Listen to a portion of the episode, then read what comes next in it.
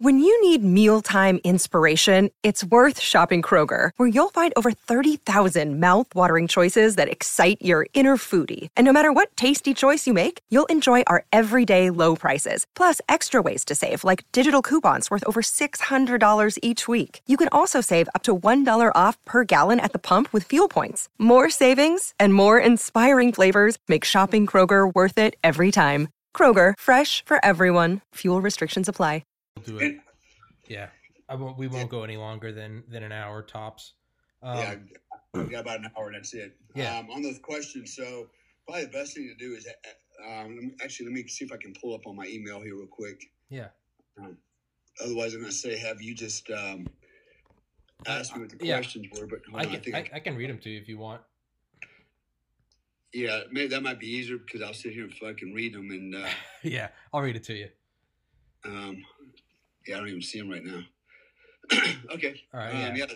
So let's just uh, yeah, we'll just make it that. Yeah. There's only yeah. There's only there's 21. So I mean, we could be. well, some be, of those questions. Some of those questions, I'll probably be able to combine them or answer yeah. those at one time. Yeah.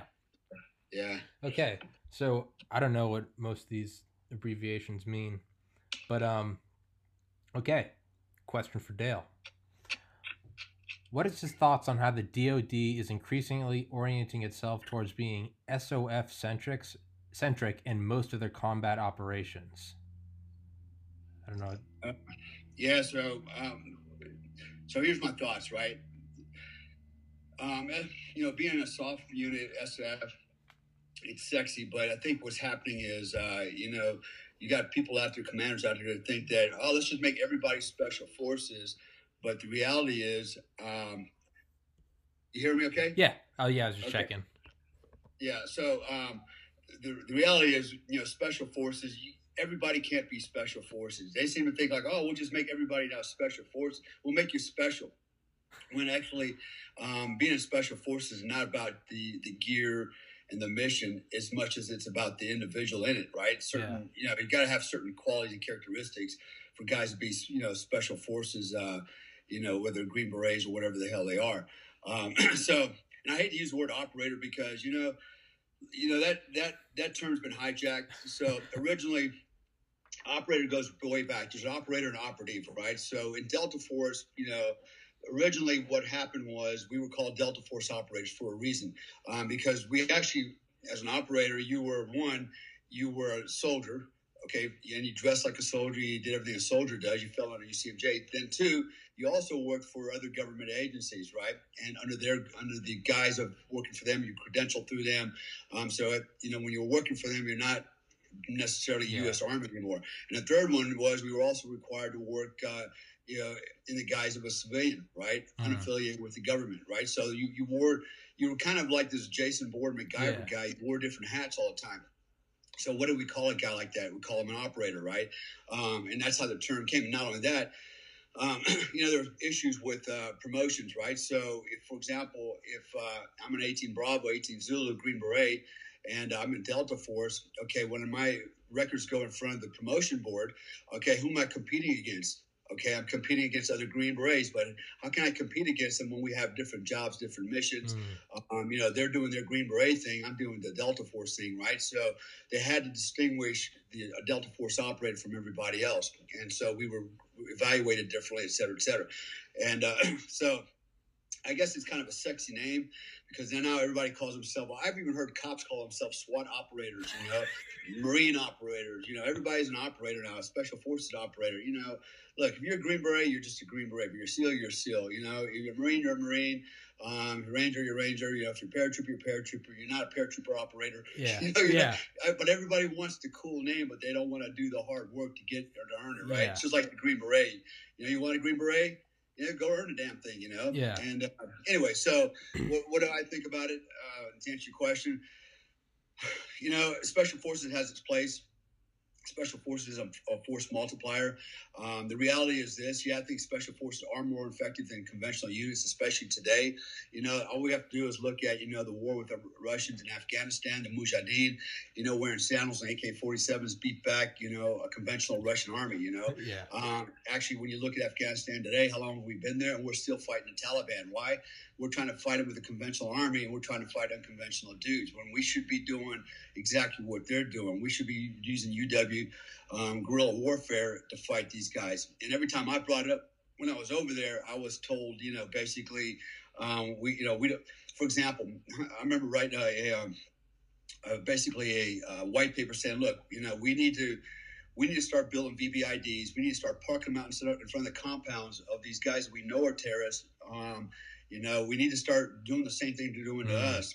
And uh, you know, they came back. We're not in the business of building VBIEDs, you know, and, and basically kind of like said, you know, we don't, we're not like the enemy in, in, a, in a bad way, you know. And I'm like, so I, I wrote back to it, go, I'm sorry, did I call it a VBIED? What I meant to call it was a wheel explosive delivery system. Does that sound better? Yeah. Right. So you know, they got this mindset, man, in our military, yeah. our government, you know, they just can't get their head around, you know, any of this crap. They run try to they try to run trying to run like a business and they want to be politically correct, yeah. right? Everybody's got to be an operator. Everybody's got to have a beret. We don't do VBIEDs, yeah. um, you know, and that's why, you know, even now we're still in Afghanistan fighting guys we should have dusted a long time ago. Yeah. And uh, so the, the, the, key to me, the, the, you know, special forces is the way to go.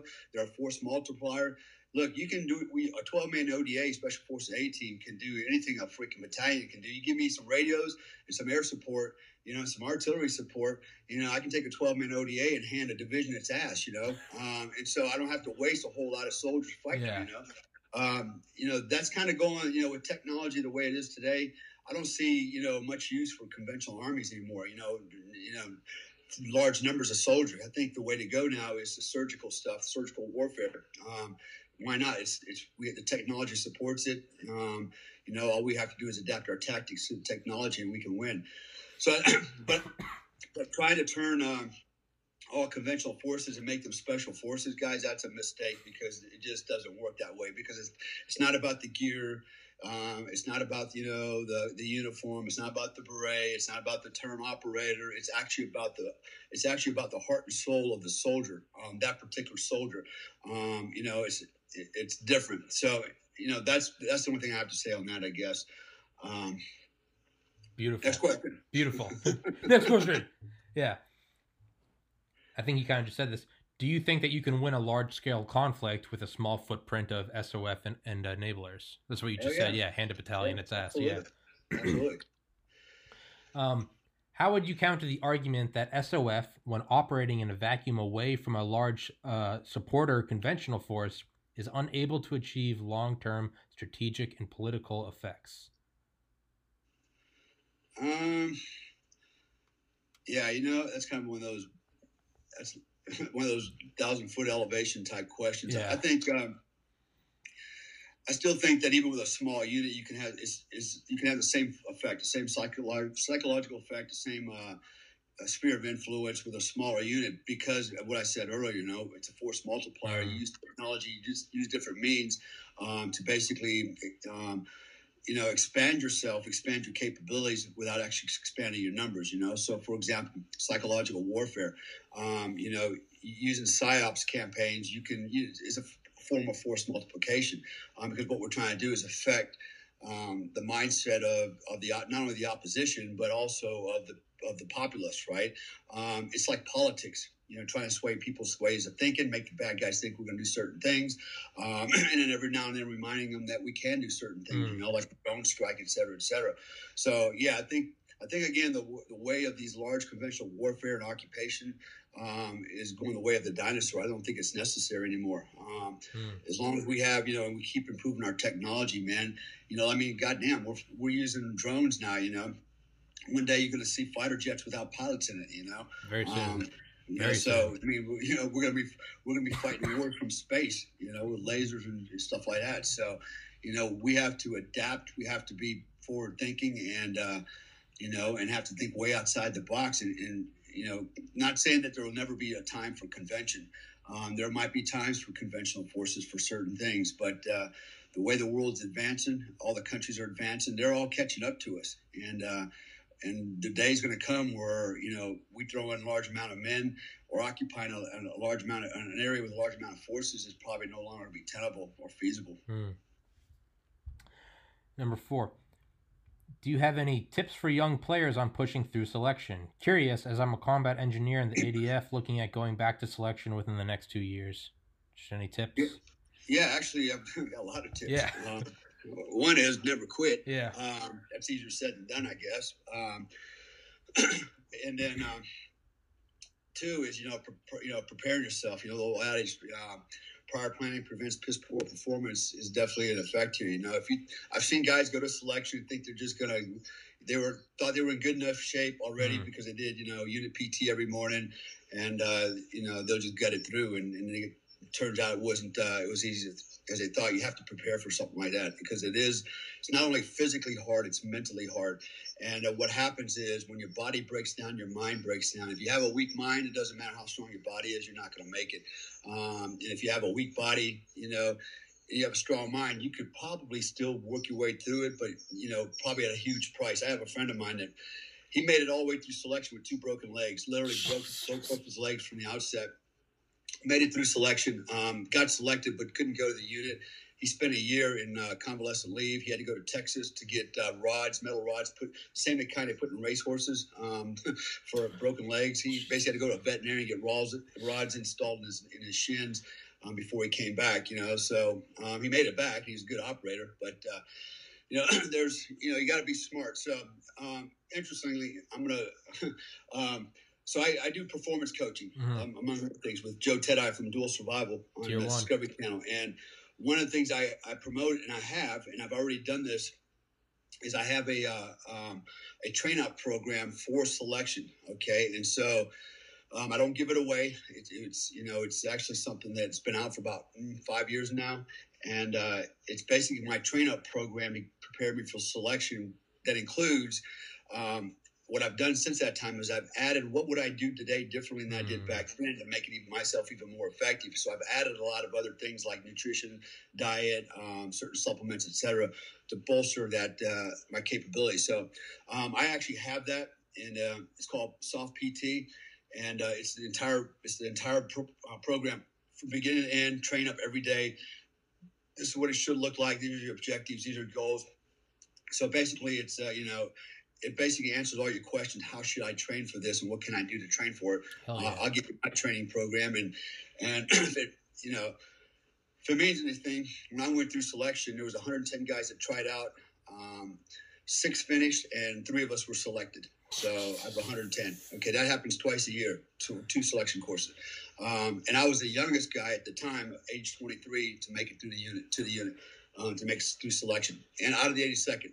Okay, I was just a grunt. I didn't have any special forces background, ranger background.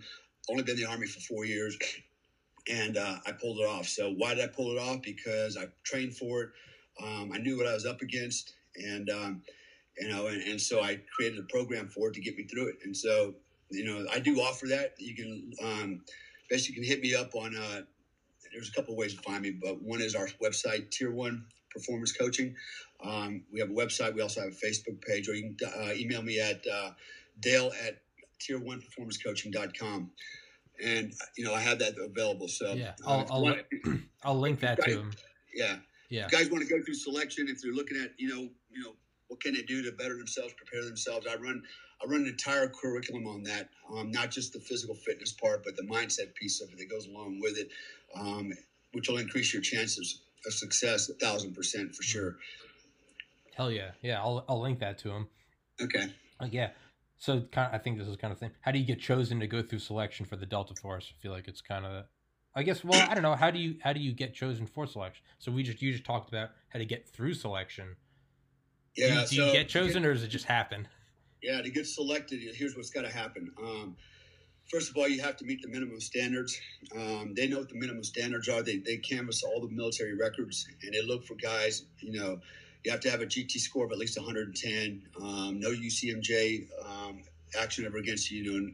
um, no judicial punishment. You have to have a, a, minimum rank, I believe E5, minimum age of 22. Um, there's also there's a bunch of prerequisites, and uh, so if you meet all those, then you can actually apply to try out. And actually, the application process is lengthy as well. It includes background checks, um, includes PT tests, Um, it includes psychological evaluations. So there's quite a bit that goes into that as well. Just that's before you even get selected, right? And if you pass all that stuff, then you get to go. Oh, you get to come to assessment selection, right? So, so then, then you go through the next round, which is the physical part, which you go through the selection process, um, and so that's you know several weeks, um, and it's very physical and again it's you know limited information and basically um, you're on the same plane as everybody else because the way you're evaluated everybody has the same um, you're trained in the same area right? So so everybody has a fair chance right? Just because you're a green beret and the other guys you know infantry doesn't mean the infantry guys you know disadvantaged mm. you're going to have it's going to be a level playing field and basically they're going to evaluate your heart and your soul um, is what it's going to come down to. And uh, your ability to cope, et cetera, with the unknown and, and uh, really kind of cope with yourself, man, because you're going to learn a lot about who you are and who you're not. Um, and then, you know, then if you make it through all, just through that piece alone, the selection, then you got to go through the board, commander's board. You got to go through a psychological evaluation again. Um, you know, and then uh, if you make it through all that, then you then you get to go through the operator training course, which is at least another six months. And even that's an evaluation, right? You graded and evaluate throughout that thing. Um, then you go through another commander's board, another psychological evaluation.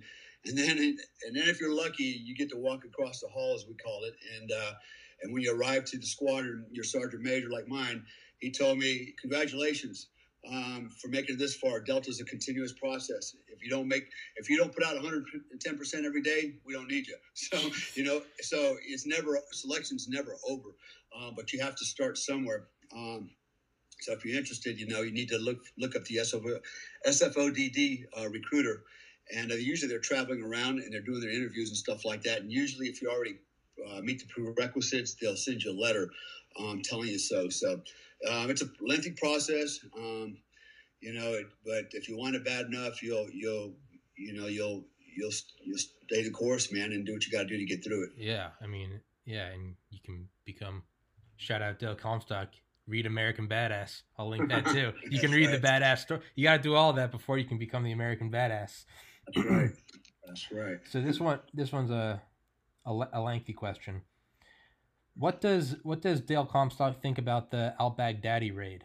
You don't have to mention this, but from the tactic standpoint, um, tactical call out, direct assault, MWD slash CAD slash K9, semi-contained suicide vest explosion in Baghdadi's work in progress escape tunnel. Just generally, how do, what does Ms., or what does Dale think about that raid? Does it make him proud? What does he think about the surround, contain, and call out tactics?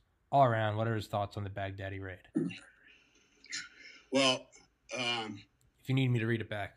Yeah, no, no, I, I, get it all. And so the, the thing that kind of jumps out at me is the is the call out tactics. I've seen that done before, and I I personally don't uh, I don't support it for a lot of reasons, but uh, namely because once you surround a compound and you basically say, hey, you come out with your hands up, and you know.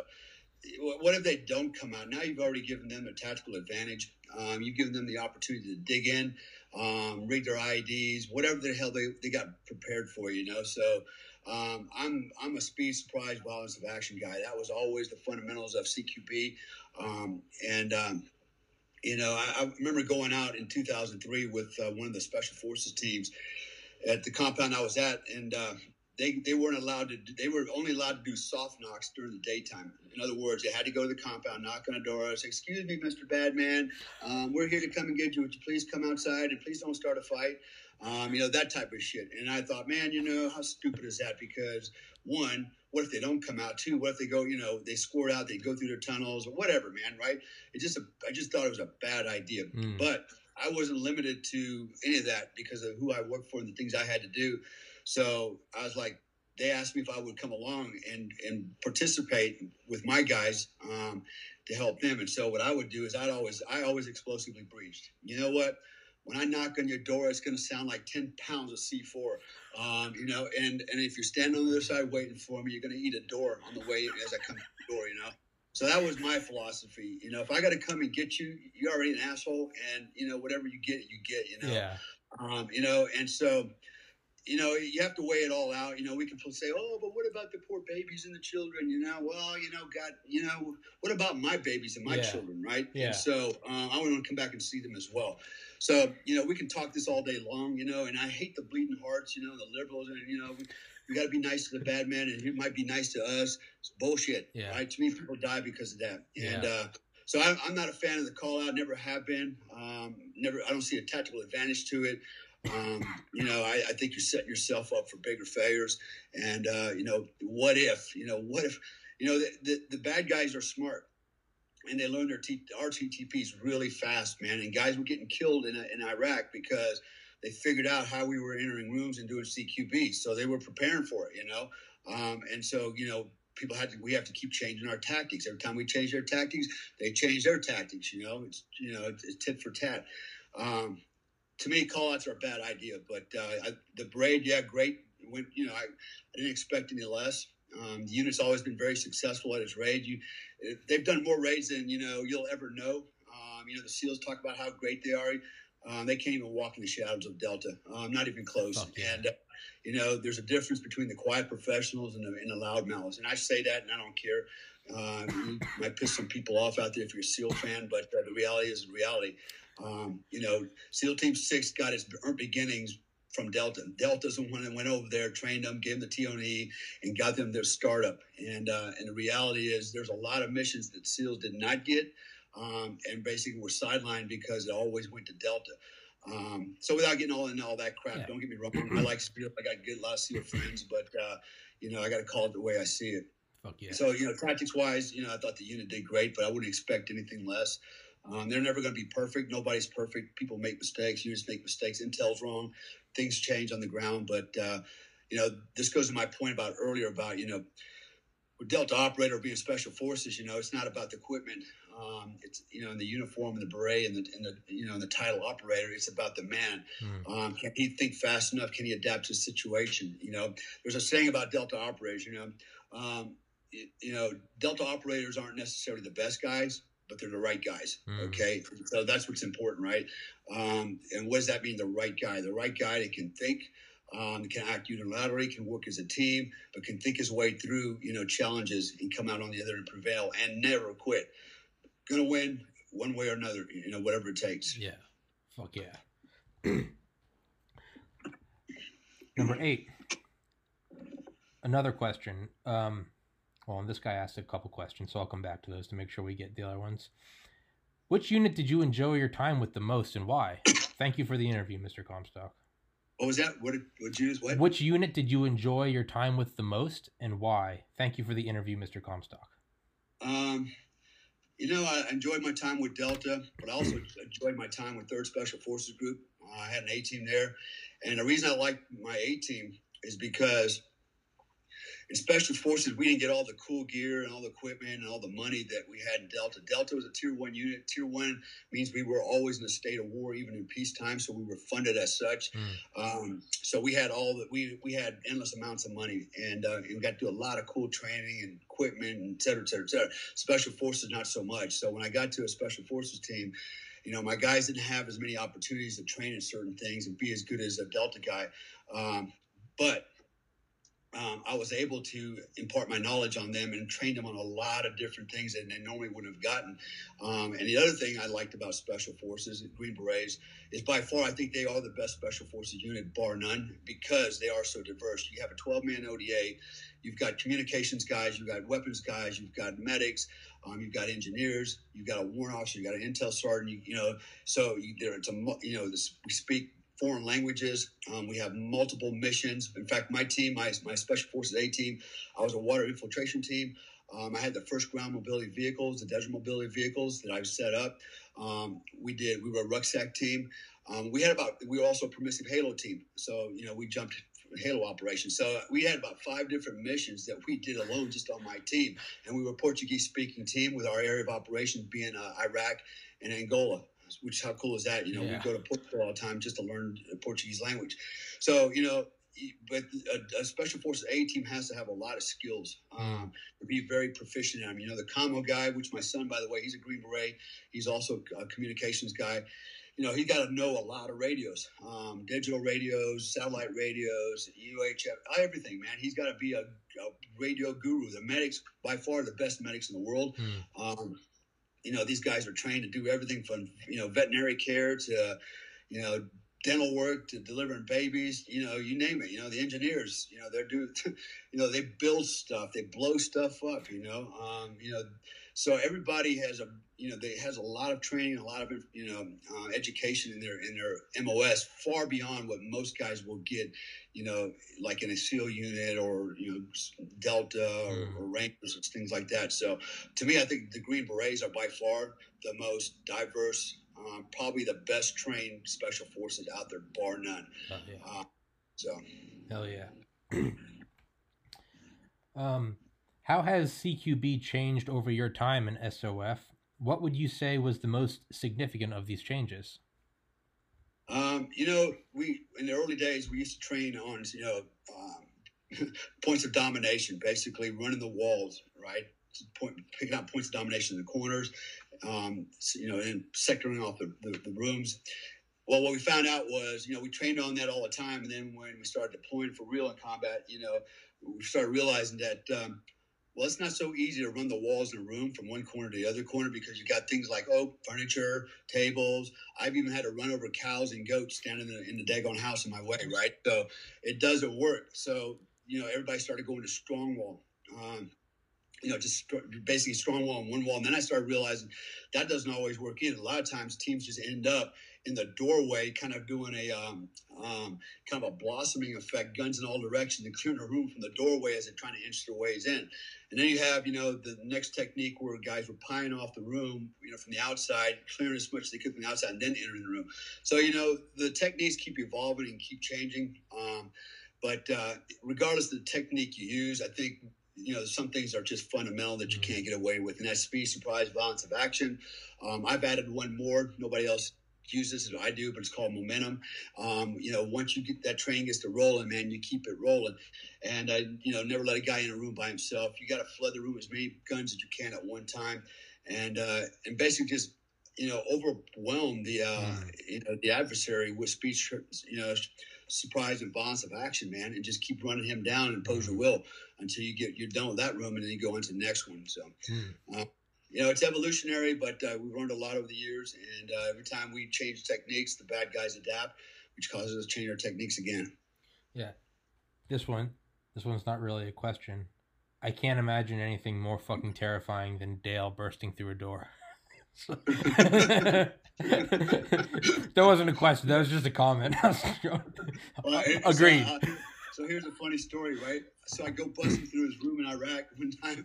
So I like to be the first guy in, man. I always, you know, even with my Iraqis and my Afghanis, you know, you know, I just love taking the point, going through the doorway the first time, um, being the first one through. And I remember busting through his bedroom door and. uh freaking guy didn't even know we were coming, man. And he's on his bed with his girl, and he's knocking it out, man. I mean, he's putting it on, I'm busting in there. And, and you think he would like get off the damn bed and get off of her, you know, maybe grab a gun or at least, you know, holster his other gun in his yeah. underwear, but uh, he didn't. And, uh, so I remember I'm just standing there with the rest of the team looking at this guy, and he's looking at me like, like hey, come on, like, come on, finish, you know? come on, bro. Jamming my, uh, jamming my rifle, my HK-16 into his forehead, like, get the hell off of her now, you know? I'll let the air out of you. Actually, I wanted to get up so I could take a look at her real quick. yeah. She curled up and jumped in the corner, you know? And uh, he had money and guns laying all over. Yeah. He was, oh, he killed a lot of, he killed a lot of Americans, actually. Yeah. I should have shot him, but uh, that guy. of course I couldn't. Um, but yeah, so he was a little surprised, but uh, not surprised. He wanted to keep on. He's like, hey, let me get, yeah. Get my last shot off. Come on, bro. we got to do this again. You know? Yeah, I'm, I'm going to Guant. Yeah, I'm going to Guantanamo Bay. Come on, dude. No, you're going to get plenty of action there. It's just going to be from your cellmates. uh, um, okay, yeah, we went through that. Went through that. What are um, what are some of the big, biggest weaknesses you have experienced with limited penetration? Can you name a situation where you had to go dynamic? Thank you for doing this, Mr. Comstock. um, I'm not sure what you mean by limited penetration, other than, I guess, uh, like you know, do turning the doorknob and trying to push my way in, or maybe using a ram or something like that, or maybe ballistic breaching with a shotgun. Um, you know, I'm like this. If I know the bad guys are on the other side, um, I'm gonna go. I'm gonna go dynamic every time. Why risk it, right? Unless you know it's a room with, you know, one bad guy, and I know there's 20 little kids in there. Then you know we might have to reconsider that. But uh, that's rarely the case. Um, and usually when you know you do something like that, when you go when you go hit a target, you hit. Usually your intel is good enough that you know what to expect on the other side. You know, for example, a lot of the raids that we used to do, I used to do, was you know two, three o'clock in the morning, four o'clock in the morning. And we've watched the you know the target for a while. Everybody's sound asleep. There's no activity, you know, and uh, so we had a pretty good idea that okay, there's nobody in the living room, in the front door, the back door, and that window, you know, that we have to really worry about. But mm we're still gonna still gonna try to get that shock and surprise, right? That explosion. You know what it's like to get woken up in the middle of the night when a freaking door charge goes off in your house, you know? Um, it takes you a second to kind of get reoriented. And that's what I need. I need, yeah. I need to get you, let you reorient while you're doing that. I'm, you know, I'm, put, I'm letting the air out of you. So, yeah. Um, but you know, never say never. Sometimes, you know, most of my, most of my breaches are explosive. Now I've, I've shotgun breached. Um, the reason I don't like shotgun breaching that much is because you're standing in front of the door with a shotgun, and when the door opens up, you might have you might be in a gunfight with several other people. And all you got is a gun, a shotgun, you know, and and now you're trying to transition to a handgun or trying to get your um, carbine around, um, or you're trying to get out of the door so everybody else can get in. Mm-hmm. It's just kind of complicated, man. Um, I believe in positive entry, and um, I've seen where the charges that did not go off, or there was not enough ass in the charge or the shotguns just wasn't getting the job done. So now you spend more time out there trying to reset and, and try to get through that door. And, and, you know, and the longer you're sitting out in front of that fatal funnel, man, you know, more things can go wrong, and you give the guy on the inside more time mm. to get up his nerve to, um, you know, to hose as you're coming through. Mm. um, let's see. Yeah. So, um, how does how does Dale think the unit's CQB has changed after some of the bigger operations in Panama and Somalia, and how they come up with the free flow style of QCB, and who influenced the, or sorry CQB, and who influenced their CQB tactics the most? um, actually, the unit man is um, for the unit has always been um, what's the word I'm looking for? They've pioneered they've pioneered CQB. What you see today in the way of CQB has from origin them. from the unit, man. Okay. That's all we did was study what's the best way to clear a room. You know, we create all kinds of scenarios with people in it. Um, you know, what if this, what if that, and we, you know, we thought it through. It's like, well, what has the best chance for success, right?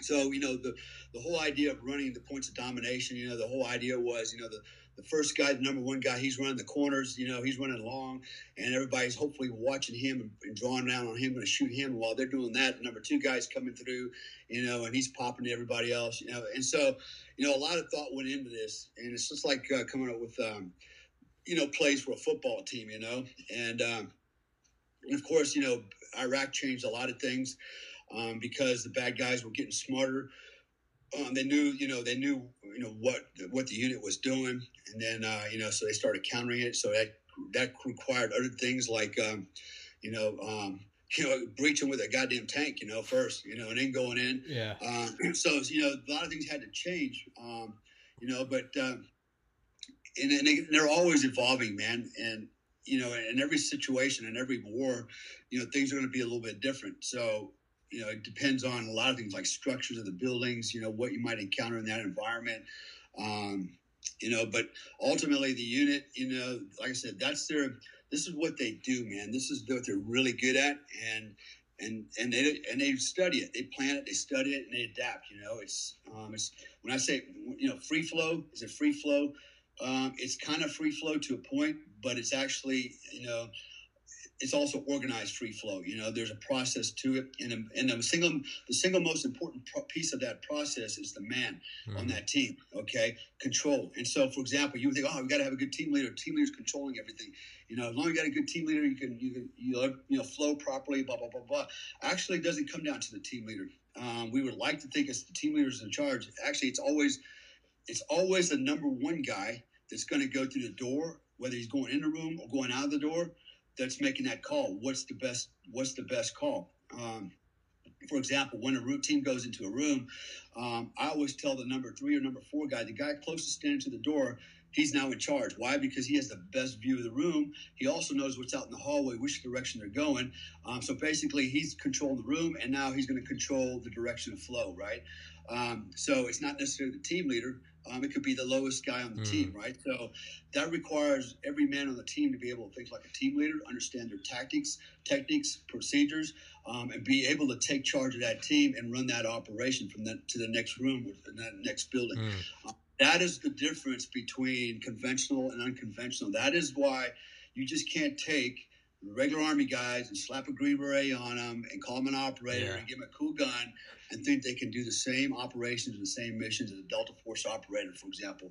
Yeah. Um, ain't going to happen because it always comes down to the man. And that's why the selection is so stringent, right? As I said a little while ago, they don't pick the best man, they pick the right man. Mm. Okay, we need thinkers. In fact, the they always tell us in OTC, um, we we need thinkers who are shooters, not shooters who can yeah. think sometimes. We need thinkers who are just shooters, yeah. right? And that's the key. That's the key difference, and that's why the selection process is so difficult, so stringent.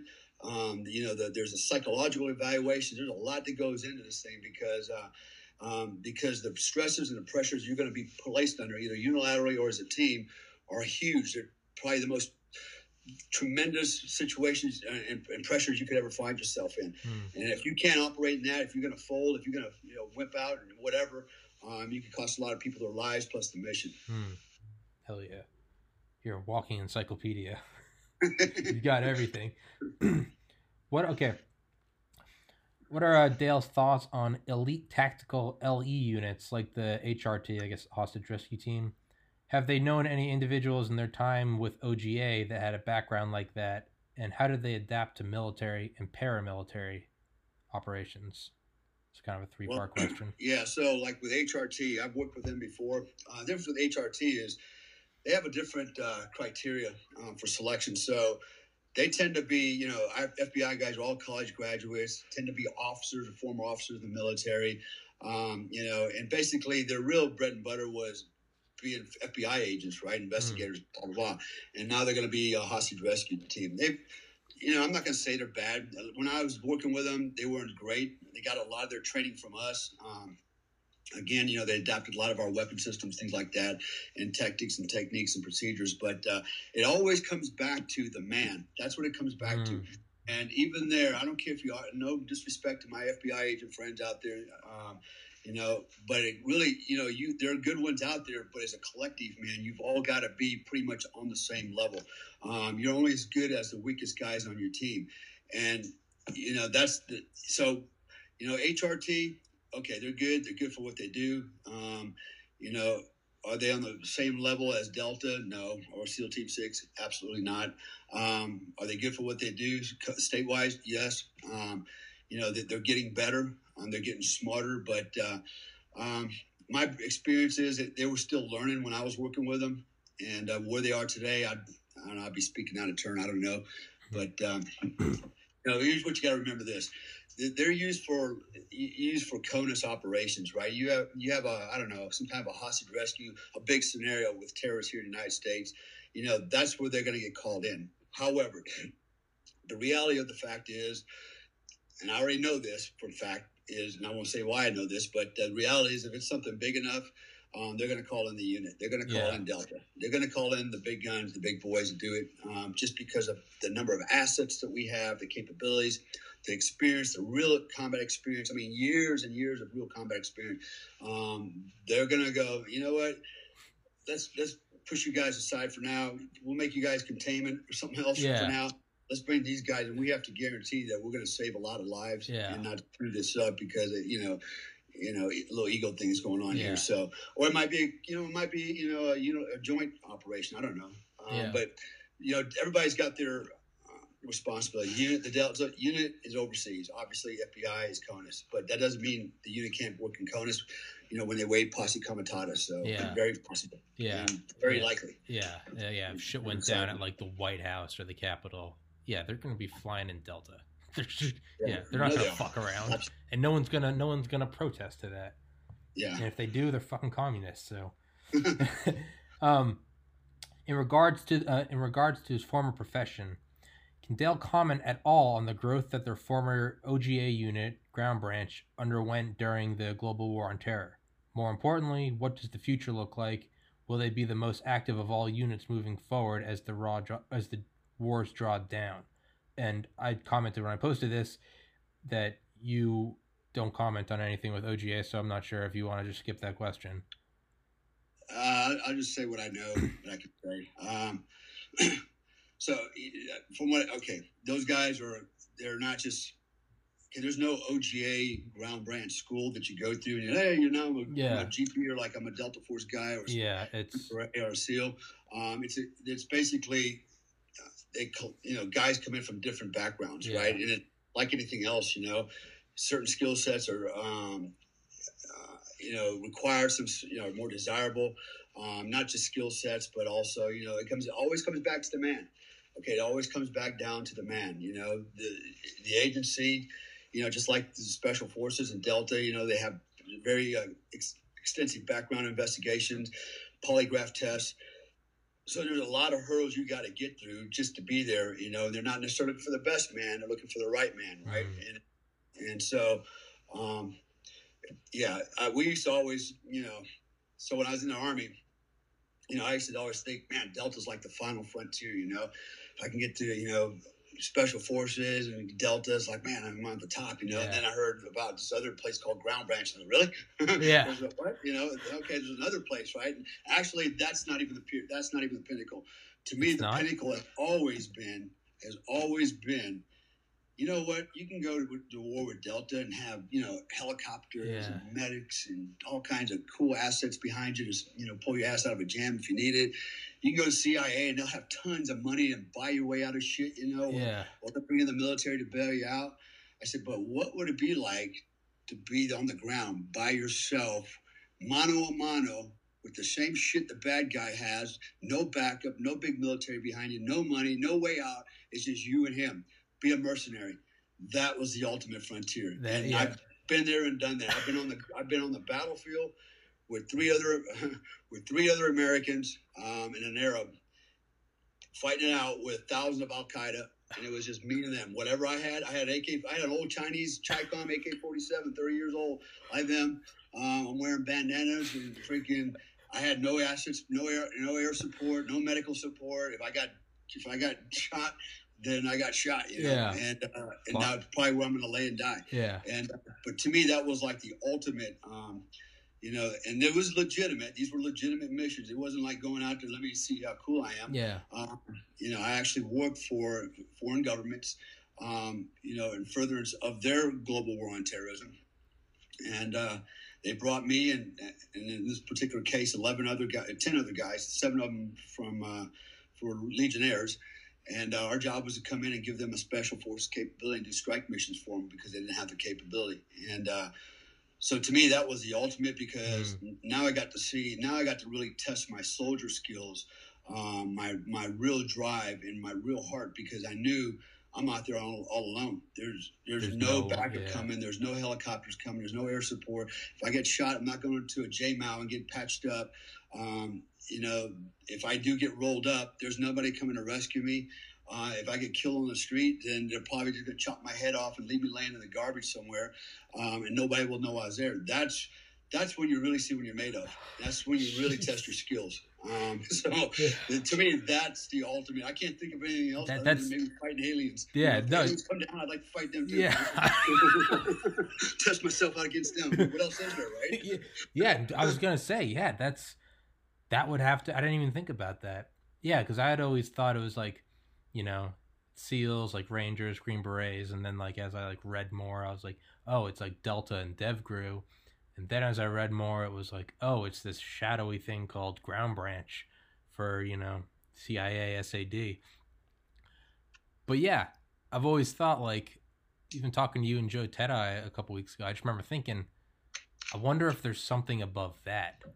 Just and it's kind of what you just described. It's yeah, it's you're going out and it's plausible deniability. Dale who, you know, hope you get back. I mean, That we, is- we we infiltrated we infiltrated one night from New York in a G500 jet, um, G5 jet, in the middle of a desert, unmarked airfield. Landed in the middle of the desert in the middle of the night. Got off, loaded the back of a C-130 that has ramp down engines running. That was only two airplanes on this in this desert. Got on it, flew off again, and went into uh, this place and unloaded. Went to our had some tents waiting for us. Got all our weapons, which was all bought off the. Uh, um, literally bought off the market. I mean, at the at the bazaar. I mean, old rusty bullshit. Yeah. You know, black market stuff. Um, you know, and bought it, and that's what we use, man, to go, you know, go do go do this job and uh, jobs. Actually, it was quite a few of them, and um, you know, how cool is that? But yeah. it was that, you know, it was, there was nobody. I mean, nobody knew where I was.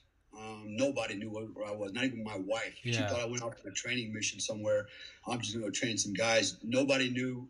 Anybody knew. I mean, if I never that came back, I'd have just disappeared yeah. off the face of earth. Nobody would know unless I showed up on the news. Yeah. In a jumpsuit, you know. Yeah. Yeah.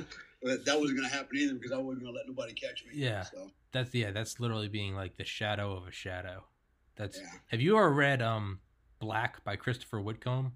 It's a book I read in high school and I love it. I recently read it again. I think last year, but it's about it's about operations like that, and he kind of goes through the different tiers, and then one guy gets selected to do stuff like that and it's like there is no formal but yeah it's like you go to like a tarmac at JFK, you get on like a business jet, you go to Qatar, and then you jump onto another jet, and then you switch names, and then you get there and you recognize like one guy from Delta, and it's just like, you know, you guys are wearing turbans, and then you drop down into like a fishing boat and you insert here, and it's literally, yeah, here's some like, yeah, here's some rusty weapons from the loc, so there's no fingerprint.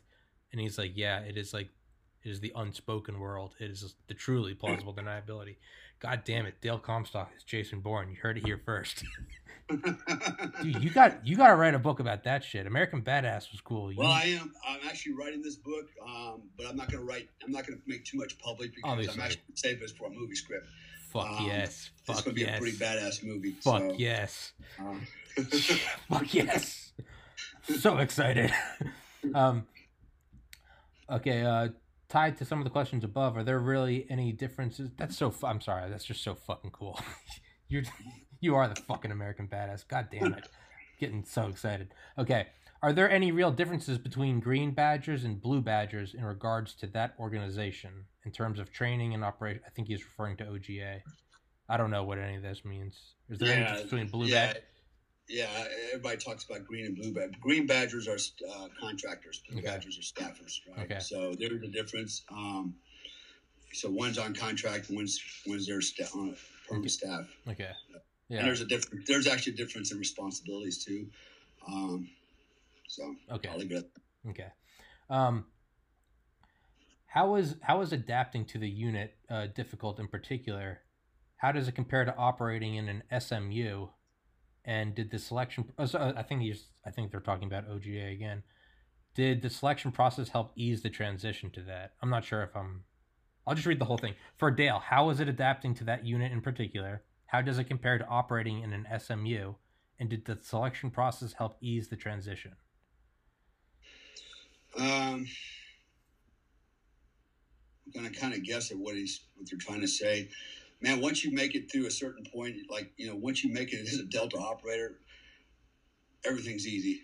Yeah. Um, you know, basically, when I say it's easy, it's not that difficult. You have the confidence, you have the skill set, you have the knowledge. Um, everything's easy. I mean, you, you don't have to go through any more selection. Hmm. What other selection course could you possibly put me through? Yeah. Right to test my mettle what are you looking to test my heart? Yeah. I mean, it's already been tested. You know, test my body. It's already been tested. Yeah. Um, test my will, my combat power, prowess. All it's already been tested. Right. Yeah. My intellect has all been tested. Okay. Um, you have to have a certain IQ. Yeah. Minimum IQ. You know. Yeah. So I mean, I can go on all day. So um, once you make it to a certain point, you know, you know, you can. Man, the world is. Uh, you know, it's open, man. I mean, you can do hmm. pretty much anything at that point. Yeah, you can become Jason Bourne. Um, let's see. Well, he's, he's got like 15 minutes left. I still got like 10 questions. Um, do you want to keep doing? Because I know you're on a time crunch. Yeah, let's go about another 10 minutes. Okay, uh, okay. I'll get through what I can, and then for everyone that didn't get their question answered, sorry. Uh, maybe next time we'll throw them in. Um, for young guys today who want to ideally do that for a career, what sort of background would get them in the door today? Same applies for young military officers, be it USMC, USASOC, or AFSOC, or NSW. And are most dudes former tier one operators and officers like they say? So I think again, I think these are all referring to OGA. Yeah, so there's no. Um, I, I really probably shouldn't comment on that Okay. because I wouldn't know all the real criteria. Um, I just put it this way: it doesn't. It always comes back down to. It always comes down to the man. Okay, what you're made of and what you've proven. Right. So, um, I mean, you can do anything you want if you're the right guy. Okay, irrespective of rank. Um, look, I can from the civilian world. I'll give you an example. I I went to a hiring conference. Um, a bunch of companies were there at this hotel for the weekend. Um, me and a bunch of other military guys were interviewing. We were all NCOs. We did what we didn't know was next door was a room with all officers interviewing, also with the same companies. And finally, somebody goes, "Hey, man, what, why are those guys over there and why are we over here?" And the guy and the, the host said, "Look," he goes, "because." Those guys are all officers. You guys are all NCOs, and we're like, yeah. So what? And they go, well, because corporate America sees those officers you know, they see General Custer sitting over there with the butter bars on and, and pigtails, right?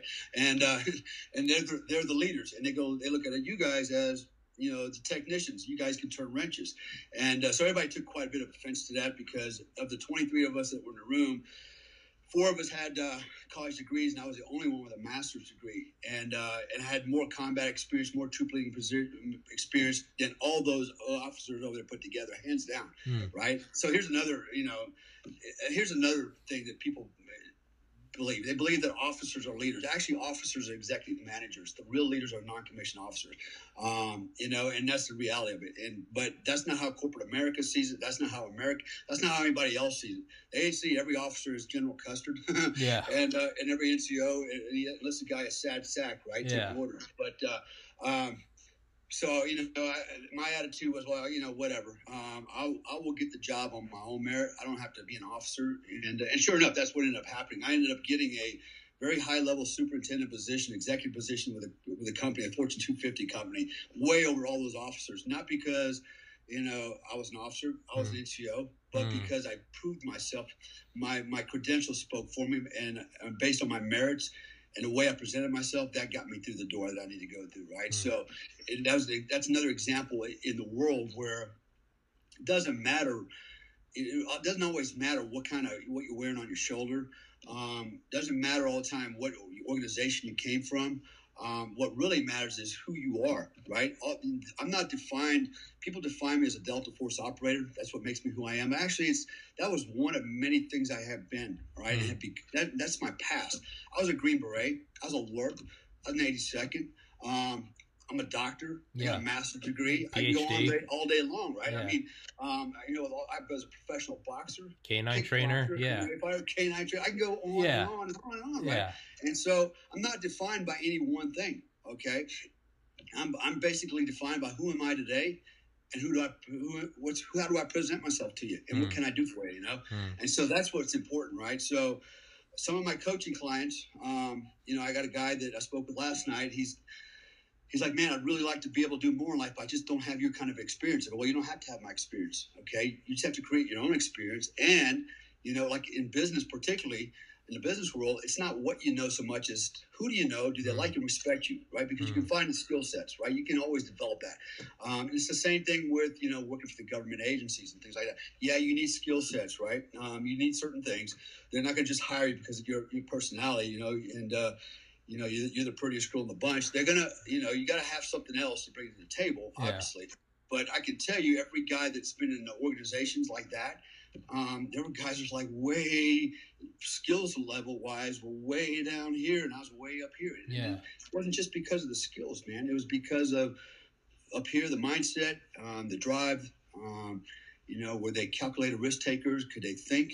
Um, there's a lot of other factors that go that go into you know what makes the guy the right guy and not Mm. necessarily the best guy, right? Mm. What makes you the right guy? Okay, you could be the best at everything and be a total turd, Yeah. right? and so, really, you could be the best goddamn shot, run faster than anybody, you know, But you're an but you're, asshole. Yeah. you're an asshole. Nobody likes you. Nobody can work with you. Yeah. Well, we'll get at you. And right? you're invaluable. You're yeah. You're Right. you're worthless. Yeah. right. It comes down to the right guy. What makes you the right guy? Sure. Not necessarily the best guy. What makes you the right guy? Yeah. Fuck yeah. Um. All right, we've still got like ten questions, and I know you got a call in a, couple, a couple minutes. So um, yeah. So I think we'll uh, we'll cap it at that. Okay. that, and then yeah, we, we can always, we can always pick this up some other time. yeah, yeah, and um, you still down to talk on on Sunday? Uh, yeah. Yeah, Yep. about autogenic conditioning. Yeah, we can yeah, touch on these. There's only a couple more left. Um, but yeah, Dr. Dale Comstock, PhD, American Badass. Buy his fucking book. It's worth it. I promise. It's uh, like I've said in every episode with you. It's fucking hilarious. It's there I was knee deep in it. No, it's there I was vomiting lobster. yeah, it's yeah, it's it's the yeah thousand yeah thousand yard stare because I'm fucking like I have food poisoning. Yeah, yeah, it's fucking hilarious. And as always, it's yeah, it makes you more realistic. It compare myself like okay, I can identify with that. Um, yesterday I had on Tony Tedeschi, a guy I work out with, who uh, was a first responder on 9/11, and uh, he said that uh, he said we're no Dale Comstocks, we're not. And I was, and I and I was just like, hey man, I guarantee you Dale Dale would give you props because I mean he was he was digging you know pieces of his friends out of the rubble, World Trade Center, and um, he was talking about how we're just ordinary men doing we're just in an extraordinary situation, and I said that's what Dale mentions in his book. Said some of the best guys he saw were you know his Afghans and sandals. He said these guys you know they'd have their dick in their hand in one minute, but he's like when bullets started flying, you'd see these guys and you're like they just stepped up to the plate. They just they became warriors. So uh, right. yeah. So give give Tony a shout out for uh, FDNY. Give short. Yes. Yeah, All right, Tony, man. yeah, I look, look forward to meeting you someday, brother. yeah. Fuck yeah, yeah. No, he loves you. I ain't no Dale Comstock, but you know we. I was like, fuck you, Dale would love you. I'm uh, yeah. So um, tier one tier one operators, uh, Dale Comstock and Joe Teti. You do the um, the the the plan to help uh get people prepared for selection. I'll link that. And um, Yeah, we do uh, performance coaching, professional and personal performance coaching on uh, tier T one, tier one, uh, personal coaching and um, or performance coaching. And I do have a, a program on there just for uh, getting guys ready for the selection process. In fact, I've got a couple guys right now that are going are preparing to go through the Q course, and uh, another guy that wants to go through the Q course ultimately go, wants to go through selection. So. Um, I do have that program. I can help uh, mentor you that, not just the physical fitness part, but the mental part. Um, I won't give you the secrets of what you got to do every day because uh, that's what makes the secret. That's what makes Yeah. the unit so unique. Um, in fact, nobody really knows the secret. I don't even know the secret. I don't even know the times. Nobody knows the times except a, a very couple, a couple guys on the very top, and that thing is like the best kept secret yeah, ever anywhere, man. And Yeah. so it's there for a reason um, because they want to make sure what they pick the right guy, Hmm, right? yeah, because the they want to pick the best guy that knows all the all the times in G two there, right? Yeah. Of course, he's. He made it, Yeah. but he's not the right guy because he's a you know he's a cheater. So, yeah, um, but I can definitely prepare you for it. Um, and if you got you know if you got the mettle and uh, you have the heart, and you have the drive, you really want it bad enough, then I can help you get there. fuck yeah. Dale Comstock, thank you for your time, sir. As always, it is a pleasure brother. and it's hilarious. I love talking to you. So it's always fucking great. It's fantastic. All right, Dale. Uh, right. Stay safe during coronavirus, and you and I will talk again on Sunday. I'll send you a link when this is up. I know that they're all going to appreciate it. Thank you, Yes, Dale. sir. Peace. Take care. Bye bye.